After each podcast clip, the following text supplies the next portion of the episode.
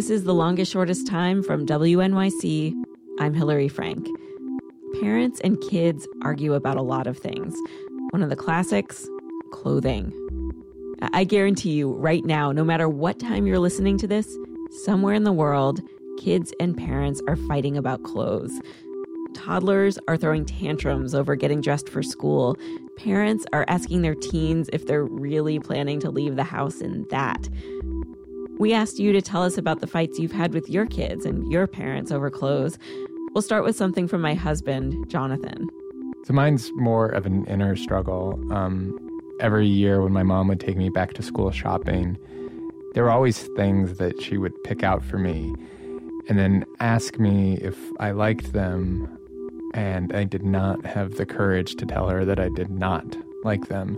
So, because of this, uh, I wore a mesh vest. Uh, I had a pair of turquoise Levi's. And the worst was a black leather belt that emblazoned across the back of the belt was Michael Jackson's autograph in rhinestones. My name is Anne, and I'm calling from Ballingeary, County Cork. When I was in seventh grade and starting to develop, I wore a sweatshirt vest until my mom said I looked like a female truck driver. This is Ian from Minneapolis. I was 16 years old, and I was so punk rock that I wore not one, but two belts. And the belt that wasn't meant to hold up my pants was a spiked bondage belt, and it ruined everything I sat on, and it caused so many arguments with my parents. They ended up having to throw out multiple chairs in a dining room set because I scratched up all of the wood from refusing to take this thing off. One day, the belt went missing. Hi, I'm Jenny Castillo, and I'm from Atlanta, Georgia. My mother was from Cyprus and was also a single working mom, which in her culture was unheard of. Our home was kept immaculate, and so were we. The idea was if we looked and lived in proper order to the outside world, it would be true. I hid my passion for clothing and began making my own. I found an old jean jacket at a garage sale and had painted a vintage style Mickey Mouse on the back, added lace to the pockets, and a string of pearls to the shoulder inspired by George Michael's jacket in the Faith video. I was forbidden to wear the jacket by my mother, but there was no way I could not show it off. The next day at school, the jacket was a hit, and I was so high from all the attention, I forgot to take it off before I got home. And there, on my stoop, waiting for me, was my mother, and she was furious. She made me grab a pair of scissors and cut up my jacket into tiny pieces. I cried and I cried and begged for the mercy of my jacket as I watched the pearls fall to the ground. Hi, my name is Jen Shaw, and I'm calling from Minneapolis, Minnesota. I remember being in fifth grade, and I was uh, getting ready to go to a sock hop at my elementary school. And Umbro soccer shorts were like a really big deal back then. They were like loose fitting shorts with the elastic waistband, and I always wore them really low on my waist. And uh, I was constantly being told to pull them up by my parents. To which obviously my response was, no, that's not the cool way to wear them. So, uh, getting ready for this dance, and um, my parents came out of their bedroom and they each had their respective pairs of pants pulled uh, really low. And I asked them what they thought they were doing, to which they were like, obviously, this is the cool way to wear pants, so let's go. Let's go to the dance. And I, I was so completely embarrassed and mortified that uh, I immediately pulled up my shorts so that they would also pull up their pants. Thanks so much to everyone who called in. Today on the show, we've got an epic mother daughter clothing fight. It's a fight that put this family's life completely on hold for an entire month. This interview first aired on our show four years ago. It's one of the first interviews I did with a longest shortest time listener who I didn't know at all. So, in a few seconds, this music playing under me is going to get louder. When it comes back down, I'll be back, but four years younger. Stay with us.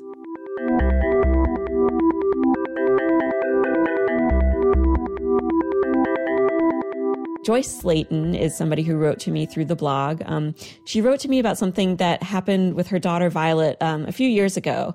And her, her story got my attention immediately because it was about something, a disorder actually, I'd never heard of before. And you'll find out what that is soon uh, in our conversation. But I just want to point out first Joyce is a clothes person. I had clothes that I'd sewn for her, and, you know, I'd scoured thrift stores and, you know, and I'd be excited because we were going to go out and, and we were going to see people, and I'd have this fancy vintage baby. Well, when Violet finally came along, it turned out she had a problem with clothes, a, a big problem. Joyce started noticing it um, with things like bathing suits.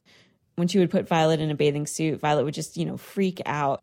And then it was things like sweaters and jackets. Joyce would be putting Violet's left arm in the left sleeve of a jacket, and by the time she was working her right arm into the right sleeve, Violet would have wriggled her way out of the left side already. And so Violet was just kind of never dressed well for cold days at the playground. This all hit a peak when Violet was about two and a half years old. One day, I was trying to bring her to a library story hour and I wanted her to wear this one pretty red shirt that we'd just gotten for her that had little dogs embroidered across the front. It was really cute. And I pulled it over her uh, head and put it on her, and she started plucking at it. That's what she does when she's upset. She plucks at things with her fingers, and she sort of shakes and, you know. And and so this day, I was determined to bring her out. She was going to wear that shirt because I liked it, and I was the mother, and I was in charge. And I took her out. I mean, I, I had a hold of her, and it was like it was like she was being electrocuted, like she was like convulsing at the end of my arm, you know, hopping around hysterically and screaming. And we couldn't go into the library because there was like a, a a line of parents with strollers waiting to go into the library and staring at us like, "What is wrong with you?" And I looked at them and I wanted to say to them, I don't know what's wrong. I don't know and I don't know what to do. And and so like did you just think well like I just have a daughter who like can't get dressed like what did what did you think? I didn't know what to think. I didn't know what to think. It was such a strange problem. Nobody I knew had that problem. I mean there was little kids are notoriously difficult to dress you know, which is of course the advice that I kept getting back. Oh, this is very common. This happens to everybody. You know, um, why don't you have two outfits and she can choose? Why don't you lay out the clothes the night before?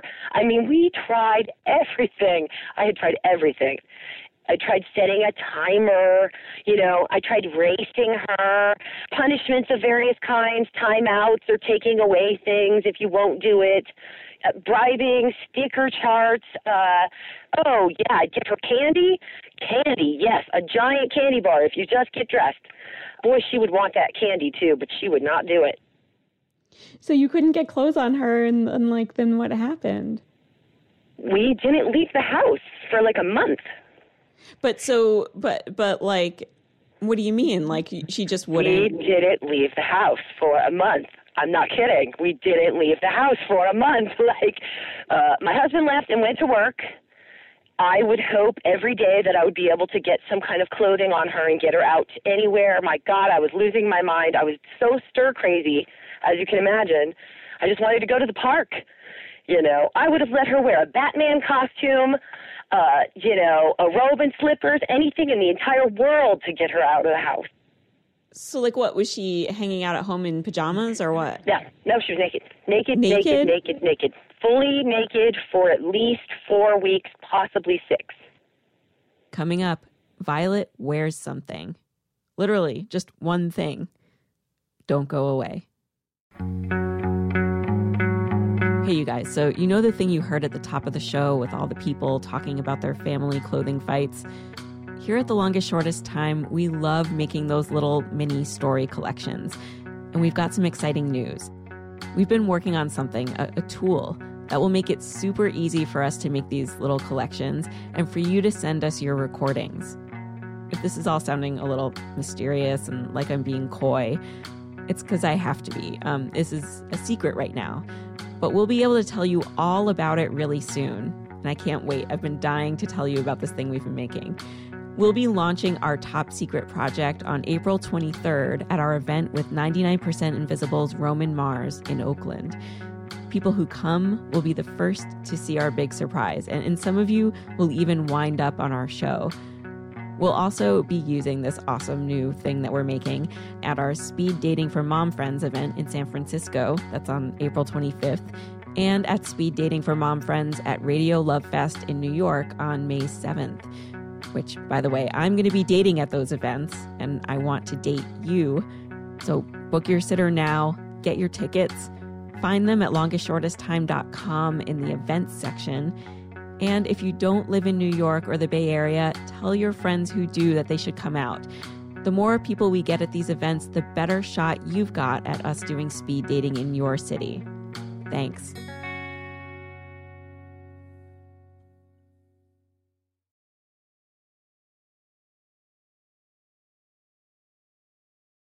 We're back. When we left off, three year old Violet was naked. Naked, naked, naked, naked. Fully naked for at least four weeks, possibly six. Wait, wait, wait, wait. So I just like I'm trying to pick. I know. Doesn't that sound crazy? So you- and people would. What's that? You were you were sitting with your your kid at home, just like so. You were in your clothes, and she was just sitting Yeah. there naked for a month. Yes, yes. She would play around the house naked. You know, she'd go to bed naked. She'd wake up, you know, come to the breakfast table, sit, have her breakfast naked, play for the rest of the day naked.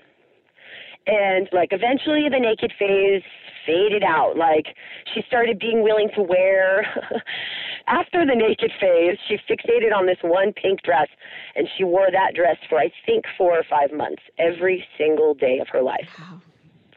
I know. I hate it so much. When I look back at the pictures of that period and I see that pink dress, I feel furious. I hate it so much. I hate it. I threw it away. Oh, I threw the pink dress away eventually. Anyways, where was it going? I'm sorry. I got I got stuck on the pink dress. Oh yeah. Okay. So uh, there was an afternoon when I was trying to get Violet to go somewhere or other, and she was nude and wouldn't even put on the pink dress. And I was so furious that I you know, I banged on the panes of glass in her door with my fists in order to not go over and bang on her with my fists, which is what I really was dying to do. And I banged so hard I broke them and I cut myself and there was a lot of tinkling glass on the floor and Violet was naked and I was worried she would step in it. And the look on her face was so frightened that I knew, you know, we were going to have to do something. This could not go on without something bad happening. I couldn't be patient anymore. So what did you do? There was a social service agency up the street from my house, and they have free therapy for parents, and they will give you childcare during the therapy sessions. That therapist was a goddess. I mean, of all the people who told me when I told them the problems I was having, you know, it would always be a string of advice or a string of dismay and and um, disapproval. But um, when I, I remember sitting down to talk to the therapist, and for about 25 minutes or half an hour, I just didn't stop with my long, probably insane sounding, rage filled worry and upset and you know about the situation that we were in. And when i stopped to take a breath i filled up almost an entire um, wastebasket with tissues because i was just weeping weeping the whole time. And when i stopped to take a breath the therapist said to me she said you know that sounds very normal like a very normal way to react under so much stress.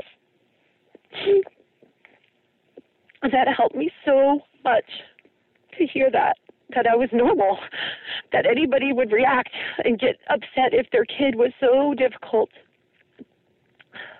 You know, it, it's so it's amazing how much like if people just knew how much help that would be sometimes, you know, to just when you're going through something like that, not to not to try to fix your problem for you, but just to tell you like, oh my god, that sucks. That's all I needed to hear. It turned out I didn't even know that's what I needed to hear. So so after you started um, the therapy and stuff, like what what did you um, discover about your daughter? I called the um, regional center is the place that you call when kids are under three and they have developmental problems.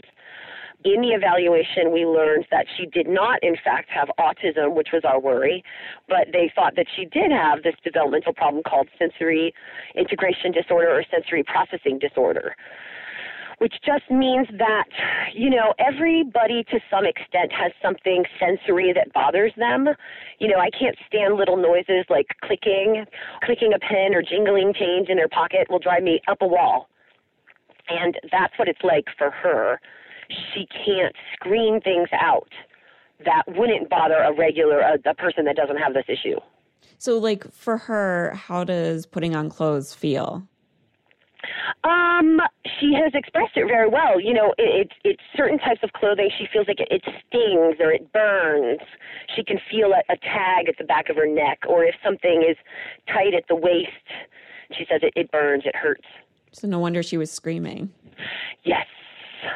You don't know how guilty I feel of all the times I forced things on her, and now I know that it hurt her. Did, does she remember that? Like, have you been able to talk about it? God, no, thank God she doesn't remember it. She doesn't because I started getting help right around the time that she was three, you know, so they don't really remember too much before around three. I'm so grateful. Yeah. And um, so does she understand that, that she has this issue? She does. She does. Um, there's a kind of therapy. It's called occupational therapy, and a lot of autistic kids do it too. And it, it's crazy looking stuff. You know, you you like swing on these lycra swings and pop bubbles with one finger, and then after four months of it, she could put on a bathing suit. You know, like she could she could put. She stopped wearing that damnable pink dress and started wearing some other things. You know. like what does what does she wear now? Um, you know, she I know what kind of thing will work for her. She likes um those like, you know, empire waists. Like if she can handle the pressure on the top of her body but not like at the waist of her body, so nothing with like a nipped in waist. And I I look at my daughter now, she's such a lovely little girl. I mean, now that she's no longer uncomfortable, she's sweet and reasonable and divine. And so like what what's it like now um like when you go to the thrift store and go shopping with her? It's really lovely. It's uh, it's uh, it's the way I always dreamed that it would be with a mom and a daughter. You know, like we're like, hey, let's try this on. That looks great. Hey, we can wear it with this. Like it's like it's my dream Barbie world that I that I really wanted with my daughter, and I thought I would never have. Violet is nine now. I called her recently to see how she was doing. She says she still sometimes gets that icky feeling that clothes are too tight or squeezing her body. But her clothing issue these days is more fashion related. She really likes wearing clothes that are different from everyone else's. She especially loves super bright colors. But she hates all the compliments from teachers. She just wants to be different without all the annoying attention. We want to hear more about your clothing struggles with your kids or, or struggles you had with your parents. Maybe your child has a sensory issue, maybe you do. Have you found anything that's helped? Tell us all about it. Go to longestshortesttime.com and leave your comment on this episode. That's episode 55. Also, we were so lucky to be able to make this story that you heard today into a video thanks to a grant from the Knight Foundation. We used the grant that we got from them to commission an animation illustrated by the amazing Jen Karachi. You might know her drawings from the Little P series. Her grown up drawings are also gorgeous. Anyway, you can find the video in the blog post for today's story. And right now, I want you to do something while you're thinking of it. Go book your sitter and buy tickets for Radio Love Fest and for our Bay Area events. Or shoot an email to your friends who live in those places.